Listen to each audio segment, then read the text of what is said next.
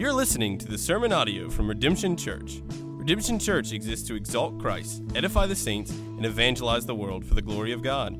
For more information on Redemption Church, just go to redemption.church. Really focused on taking that gospel to our community, we're going to attract some unsavory people. Some people that very well might make you uncomfortable to interact with them, to be around. Because when the community of redemption is truly centered on Christ, which is what we want our community focused and founded on, we will see the lost with love, not with fear. We'll see them with kindness and compassion, with humility, not with, with pride. So, community groups at Redemption Church, we're, we're going to be launching those on August 19th when we publicly launch as a congregation. And we pray that in a lot of ways, these community groups would be the front lines of our local missions efforts in the city of Wilson. Discipleship and missions go together. And as I've read one pastor write, here's, here's what he had to say. He said, In my experience, people are often attracted to the Christian community before they are attracted to the Christian message. If a believing community is as persuasive, excuse me, if a believing community is a persuasive apologetic for the gospel, then people need to be included to see that apologetic at work. People often tell me, he writes, how they have tried telling their unbelieving friends about Jesus, but they do not seem interested. So they want to know what to do next. My answer is to find ways of introducing them to the Christian community. The life of the Christian community provokes a response. What he's saying there is that a lot of times people just aren't interested in hearing about Jesus. But as they see the people of Jesus in community, loving, caring, serving one another, that witness provides powerful apologetic to be able to say, well, what is this Jesus thing really all about? If you're living your life in this way and this kindness and this humility and this love, this is, this is unusual. This is strange. This is weird. This is otherworldly. And their ears perk up and they want to hear about this Christ that forms this type of community, this type of church. So, one of the ways we will reach our community here at Redemption Church is by encouraging you to introduce your unbelieving friends to the people in this room, bringing them into the community of redemption, letting, them witness it and see it in action. And an easy way to do that is to simply invite people to your community group as it's formed. But here, but here's the rub as we think about community and mission in the church the church's community will either illuminate the gospel or obscure the gospel. It'll illuminate the gospel, making it clear, making it easy to see. Or if the church's community is toxic, it'll actually obscure or distort the gospel. So if our community at Redemption Church is defined by elitism, pride, self righteousness, then, then no one's going to listen to the gospel that we proclaim. However, if our community is defined by sacrifice, service, humility, love, grace, then people will be eager to listen to the gospel we proclaim. You see, we live in a culture that is fragmented, that is lonely, that is isolated, and our world today, I'm convinced more than ever, hungers for authenticity and for vulnerability. To be both known fully and accepted truly. How hard is that to find? And only the gospel solves this crisis. As Christ saves us, he binds us to a community called the church. So, therefore, not only is community and discipleship inseparable, community and mission are inseparable. They go together. So, if we hope to develop the type of community at Redemption Church. And I hope I'm not the only won that feels this way. We want to be a community on mission. We want to see the lost one to our Lord Jesus Christ. If we want to be that type of community, then we have to carefully examine our own hearts because we must become a community shaped by gospel love in the same manner of Christ Jesus himself. And as we think about that, we're going to look here at Luke chapter 7 verse 36 through 50. And in this scene, Jesus is invited to a fancy dinner party held by a prestigious Pharisee, only to have it interrupted by a scandalous and weeping woman. And in this episode of the life of Christ, we see there's really three main actors in this narrative here, don't we? And that those three actors are going to frame the structure of the sermon this morning. We see the woman, we see the Pharisee, and we see the Savior. So let's consider the, the first one of those. And as we walk through this sermon together, let me encourage you to examine your own heart as we discuss these three individuals in our passage today. And I want you to, to carefully examine your own heart and, and think about, with the Spirit's help, which one am I most like? Which one am I most like? Am I most like the woman in this account? Am I more like the Pharisee or am I more like the Savior? So let's, let's first think through this woman in verse 36 through 38, the opening of this passage. So imagine for a second you are being invited somewhere in town to a formal dinner. It's a fancy affair. And at that dinner, there's going to be a special guest of honor, and an up and coming teacher that, that everybody's talking about, that, that again is in high demand, and, and he's going to be there, and you're going to get to have dinner with him. And it's a special gathering right? Not anybody can just come to this dinner. This is, this is a gathering for the greatest minds of the area to gather to discuss the greatest issues facing society. And you got an invitation to come to this party. Again, this is fantasy. Sorry. Some of you might not have actually been invited. That's all right. We wouldn't, probably none of us. But imagine you're invited. And so you arrive at this gigantic house. You come, you show up for this dinner party. Everything is perfect. The food is exquisite. The conversation is stimulating. And all of a sudden, the doorbell rings and the host goes and grabs the door. And before the, the host can even get to the door, the woman, a woman barges in. A woman dressed in a, a low cut blouse and mini skirt she looks like she, she works on a street corner.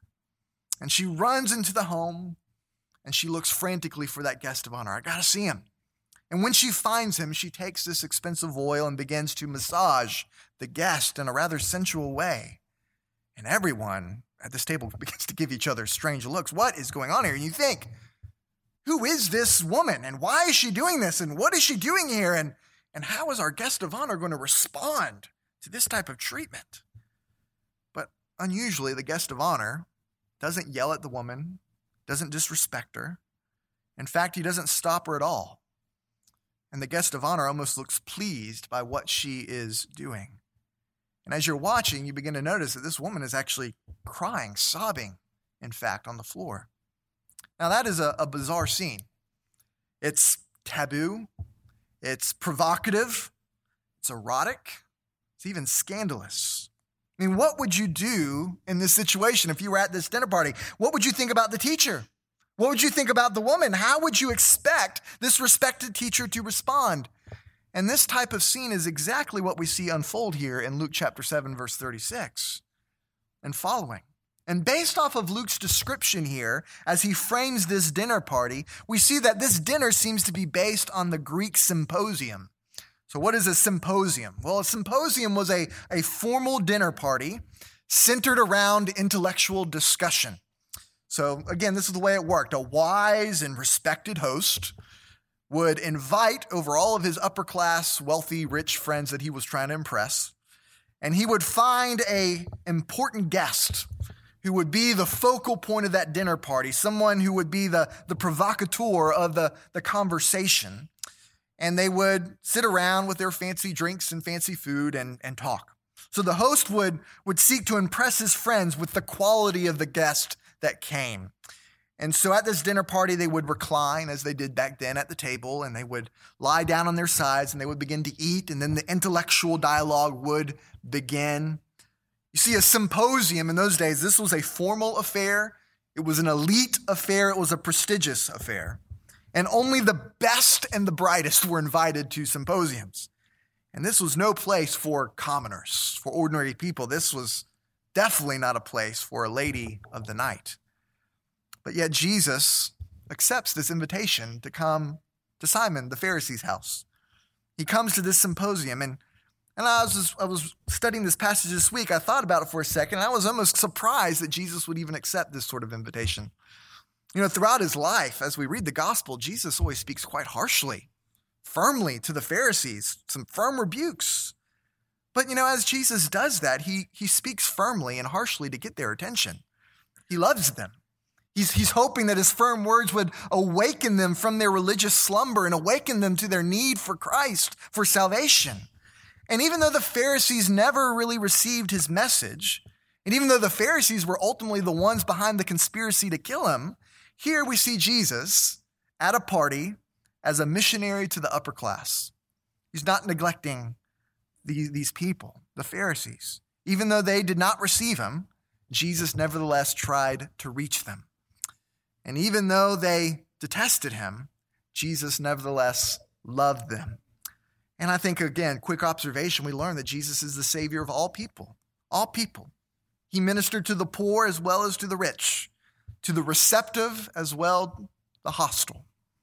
However, Jesus' kingdom really subverts and, and ruptures the values of society. That's one of the reasons why Jesus was such a polarizing figure. Because Jesus' kingdom collapses the hierarchical class distinctions that continue to dominate our society to this day. He, he demolishes them. And at this dinner party, we see Jesus demolish those boundaries. And it's awkward weird. And through that awkwardness, people's hearts are truly exposed. And in New Testament times, wealthy homes tended to have a semi public area of the house. And for a party like this, there was, there was this, that section was probably filled up with people standing in the street, kind of looking into the house, hoping they could maybe pick up a little bit of the conversation and dialogue of what's taking place inside. And of course, with all the commotion going on about Jesus at this time, I'm sure there was a, a lot of people curious, hoping they would see something, hear something. So I'm sure there were people gathered all around this house, kind of watching, peering into this dinner, hoping they could overhear. And though it was a private dinner, again, the public had great interest in what was going on. And so, knowing this, it's kind of easy for us to see how this sinful woman ended up at this dinner party. She was probably standing in the public area and, and she just kind of breaks social protocol by interrupting the dinner. And all we're told about this woman, the only description Luke gives us, is that she was a woman of the city who was a sinner. Who was a sinner. Not sure exactly what this means. This probably means that she was known for being a prostitute or at least known for being sexually promiscuous. And so this woman sneaks up behind Jesus who is reclining at the table, and she begins to wash his feet with her tears. And then she, she takes this expensive ointment and, and anoints Jesus' feet with it right in the middle of this formal dinner party. What this woman was doing was incredibly social, socially taboo. This was just something you do not do. In fact, the act that she is performing in the first century even could have been considered an erotic one. A woman in the first century just didn't take their, their hair down, they kept it up. And you only took your hair down as a woman when you were in the bedroom. And so this woman begins to wash Jesus' feet with her own hair. And she impulsively takes this expensive ointment and anoints Jesus' feet with this. And the strangest thing is not only is this woman in this room interrupting this dinner party doing this, but she's weeping and crying as she's doing it. Now, what can be said of this woman? Well, she probably didn't know much about Jesus, but all she knew and all she heard is that Jesus was a friend of sinners. Jesus was a friend of sinners. And imagine her desperation to do such a thing that led her to take part in this scandalous act of love and sacrifice, even though it would expose her to so much ridicule and mocking. This was a woman who has hit rock bottom a woman who had nowhere else to go. So she throws herself at the feet of Jesus, showing love in the only way she knew how through sensuality. And this sinful woman is broken. She knows she's a sinner. She knows what she's done behind closed doors with men. Her memories haunted her, her guilt and sin always before her. She was at the end of her rope.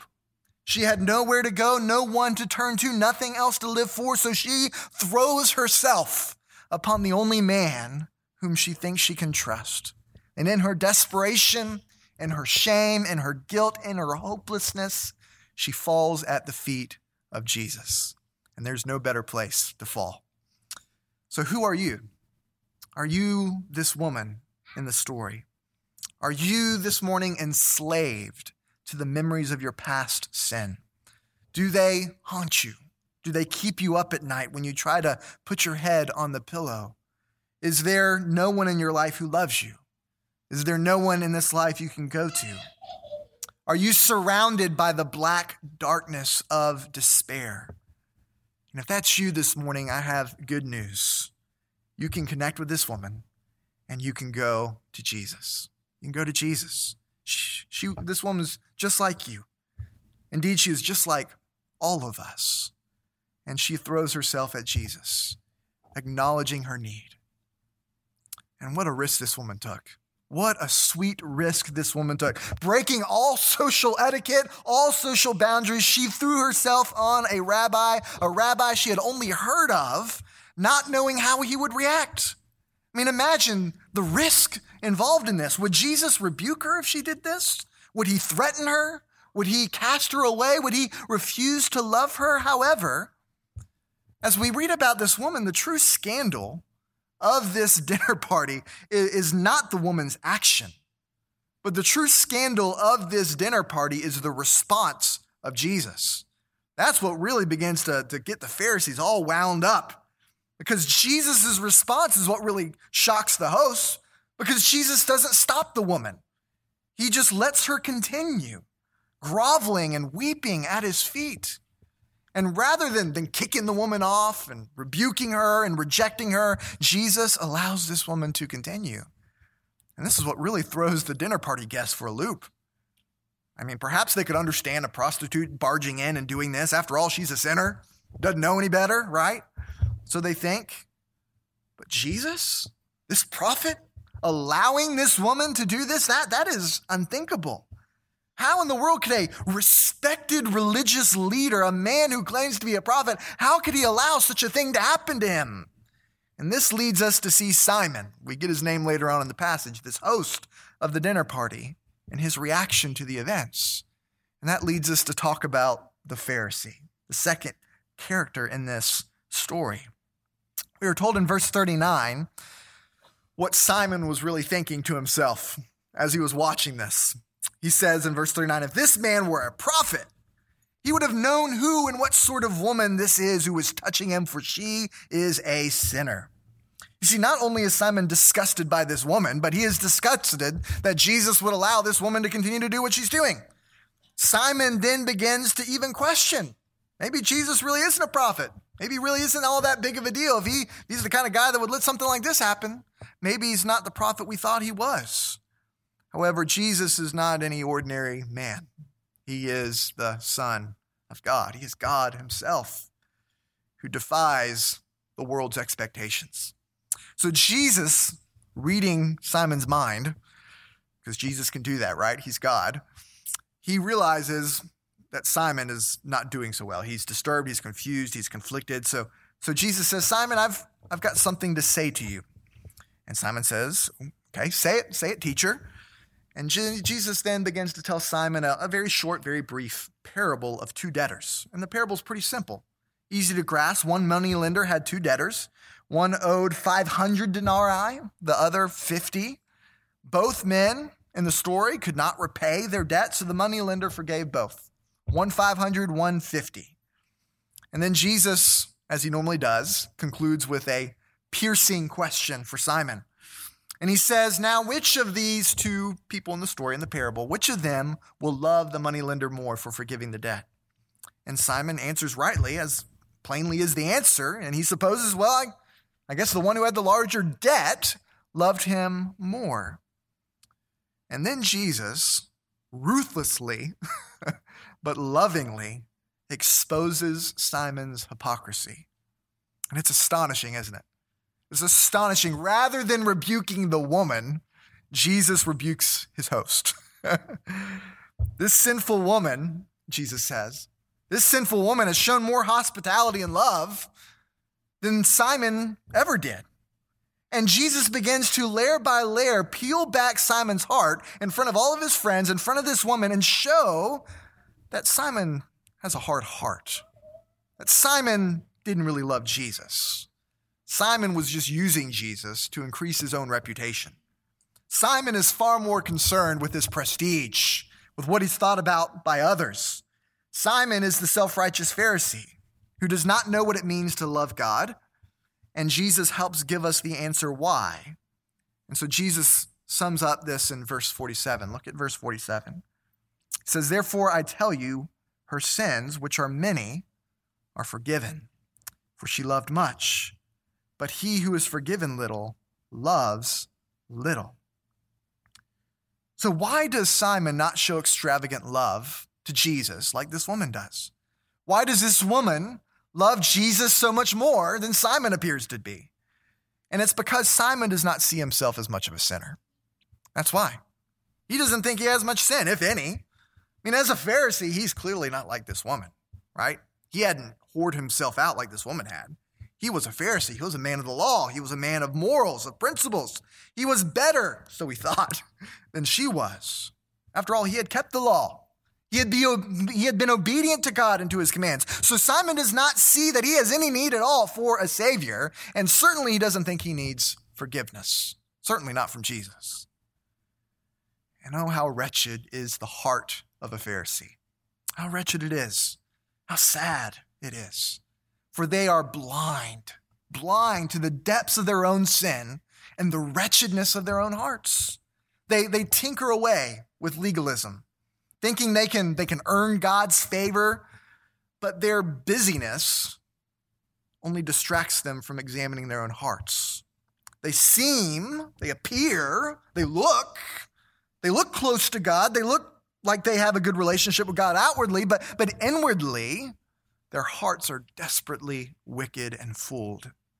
Like whitewashed tombs, they are clean and spotless on the outside, but inwardly they are rotting and decaying on the inside. They're hypocrites. That's what they are. Self righteous in all they're doing, obeying the law not out of love for God, but simply to boost their own egos and pride. They think they are sinless, all the while they ignore the most condemnable sins of all, the sin of pride. So is Simon a little sinner? not at all. He's a great sinner, just as much, if not more so, than this woman, but yet his own self righteousness blinds him to the actual state of his soul. So again, I ask, who are you in this account? Are you Simon? I suggest that most of us, including myself, have a lot more of Simon in our hearts than we care to admit. Many of us in this room have, have grown up in, in Sunday school, going to church every time the doors were open. Unfortunately, for many of us, our devotion throughout our lives has not been to Christ, but to religious tradition, just like a Pharisee would. And unfortunately, for many of us, our obedience has only been to fuel our own self righteousness, not our dependence upon Christ. And rather than becoming aware of our need for Christ, Pharisees think that they're too good for Jesus. They don't need Jesus. So, as we think about today, who are these Pharisees amongst us? Unfortunately, they are found in our churches scattered across our nation. Many of us, including myself, have a tendency to a Pharisaical heart. So, have you become so captivated by tradition, by ritual, that you have ignored the needs of the world around us? When you come across a sinner in your life, how do you respond? Do you look down in hateful judgment to sinners, homosexual, the gender confused, the adulterer and liar, the thief and the fool? Do you despise those who spend every evening at the bar drinking away their sorrows? Do you detest the poor who waste their paycheck on a wad of lottery tickets every Friday? Do you ignore the homeless, the orphan, the widow? Do you hate sinners or do you love sinners? So, who are you? Do you have the heart of a Pharisee? And what about our church? How will Redemption Church be known in this community, in the city of Wilson? Will we be known as the legalistic, self righteous, judgmental church only for the best of Christians who have their lives together? Or will we be known as a haven for sinners where compassion is shown and the hope of the gospel is shared? Will redemption be an Ivy League church only for the best and the brightest of Christians? Or will it be like a community college, accepting of all and instructing to all? And I pray that, that you share my heart's desire to reach people in this community from every social class, every income level, every education level, every skin color, every sin. And my prayer is that Redemption Church would be filled with people who are unlike me in a lot of different ways. But yet, what we have in common is the gospel of Jesus Christ. So, how do we become a place like this? How do we become a place where, where those on the margins of society are welcomed into our church, into our community? And it's, it's quite simple, really. We go out and go to them, right? It's the Great Commission go and make disciples. So, so let me tell you a hard word. We have to get outside of our comfort zone. Jesus' ministry was not to the religious people, usually, but the majority of his ministry was to the outcasts of our society. And as we hope to grow as a church, as we hope to make disciples, as we hope to be obedient to the Great Commission, it means we're going to have to reach out to those on the margins and share the good news of Christ. And this means that we want to reach the kind of people who shop at Target, but also the kind of people who shop at Dollar General. This means not only reaching those who live on this side of the railroad tracks, but on the other side of the railroad tracks. It means reaching those not only in the country club, but also in the trailer parks. It means reaching all people. People that might not look like us, might not talk like us, they might not dress like us. But we must learn to show the love of Christ to all people, even those who are enslaved to the worst of sins, and we must share with them the glorious hope of our Lord Jesus Christ, who will forgive them and save them and accept them if they would repent and believe in him. You see, you have people in your life who are broken, who are lost, who are confused. We all have them in our lives. And we shouldn't shun these people. We shouldn't ignore them because they're problems and they're awkward and they're inconvenient and they're messy. You see, a lot of us are like Simon. We want our community perfect and pristine. We want a nice dinner party with no interruptions where everything goes right according to plan. But true gospel community is messy, it has interruptions, there's inconvenience, and even a little bit awkward at times. But yet, this woman was a great gift to Simon. He might not have realized it. She, he thought she was an inconvenience. He's, he, this lady's ruining my dinner party with Jesus. She's making me look bad in front of all my friends. But yet, this awkward interruption of this sinful woman instructed Simon more than the intellectual conversation taking place. Because this uninvited dinner guest exposed his true heart.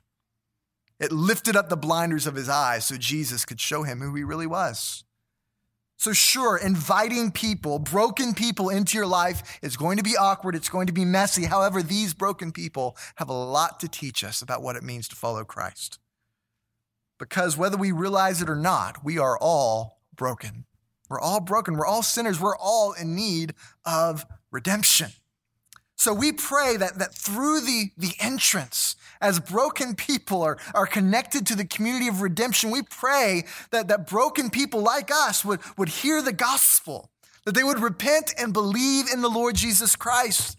And we must point them to Christ, the Redeemer and Savior of our souls, who provides forgiveness by his blood alone. And that leads us to consider the third person in this story, the Savior the Savior. Verse 48 through 50. So the question remains we've considered the woman, we've considered the Pharisee, now let's consider Christ, Jesus, the Savior. So, as if this dinner party couldn't go more off the rails or become even more controversial, Jesus does something that's even more astonishing, even more controversial. Look at what he says in verse 48. he said to her, Your sins are forgiven. Your sins are forgiven. Then the debate really begins to break out around the table, right? All these Pharisees gathered together and they began to look at themselves and said, did Jesus just say what I thought I heard he say? Did he just, of his own authority, tell this woman that her sins are forgiven? Who does that? What, what prophet says that? What teacher says that? And as we know, Jesus is no ordinary prophet, he's no ordinary teacher. Jesus is God in the flesh, and He is the only God, the one true God who has authority and power and grace to look this woman in the eye and to forgive her of her sins. And what this woman longed for more than anything else, more than anything else, was forgiveness, was acceptance. And Jesus gives it to her. He gives it to her. And Jesus tells us that what saved this woman was her faith was her faith. She had placed her faith in Jesus. And on the grounds of her faith, she was accepted and made righteous before God. You see, just as this woman was forgiven of her sins by trusting in Jesus, so too you and I, we are forgiven by placing our trust in Jesus. It's how we're accepted. Whether you have the heart of the Pharisee Simon this morning, or whether you are this sinful woman, Christ offers forgiveness to all who would receive him. After all, this was Jesus' ultimate mission to save sinners.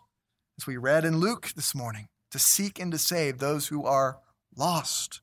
Jesus would go to the cross and Jesus would be crucified, providing payment and atonement for our sins. And at the cross, Jesus paid the sins not only for the sinful woman, but also for Simon the Pharisee.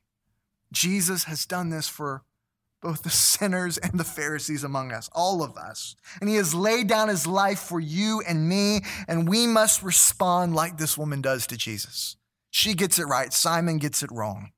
We must fall at the feet of Jesus Christ, putting our faith and trust in him as the only hope and Savior of our souls. So, who is this Jesus? He's the Savior of sinner who alone has the power to forgive sins. So, which person in this narrative best reflects your own heart?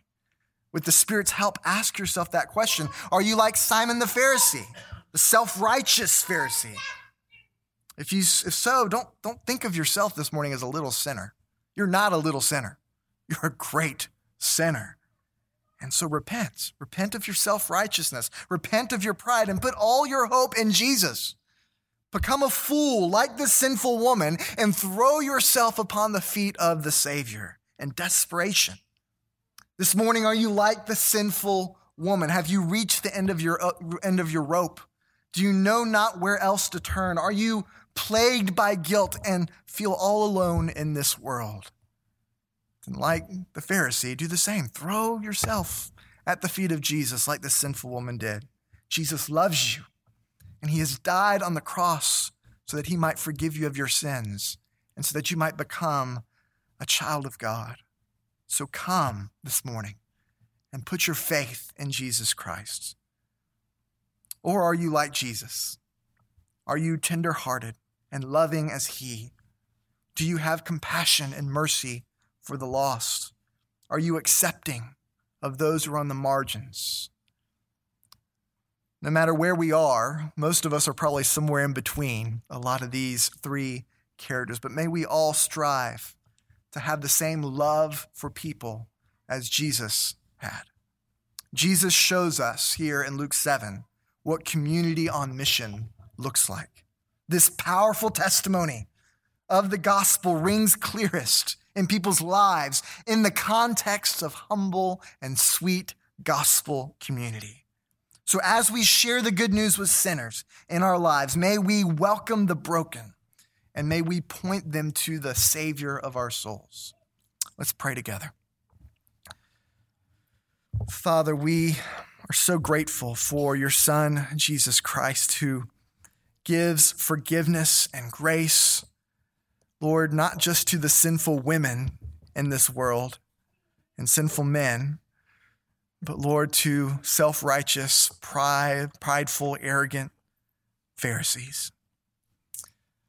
Father, we pray that by your Spirit's power, that you would illuminate our own hearts, that you would not allow our sin to continue to blind us, but Lord, by your Spirit, would you probe and bring to our attention the areas in our life that need to be repented of. Father, if our church, if Redemption Church will be a church that reaches the lost in this community, Lord, we must be individuals who have the same compassion and mercy for the lost as Jesus, Jesus had. Father, I pray that by your great grace and mercy that you would form such a sweet and humble, gospel centered community and redemption church that the, those on the margins, those at the lost would see our love for one another, that they would see the gospel on display in our lives, and that they would perk up as we begin to share with them the source of our unity, the source of our community, the source of our fellowship, who is Jesus Christ. Father, we pray that you would do this in our church for the glory of your name. And Lord, that you would save sinners. And Lord, that you might use us as a powerful vessel to see the gospel advance in miraculous and supernatural ways in this city. And it's in Jesus' name we pray. Amen.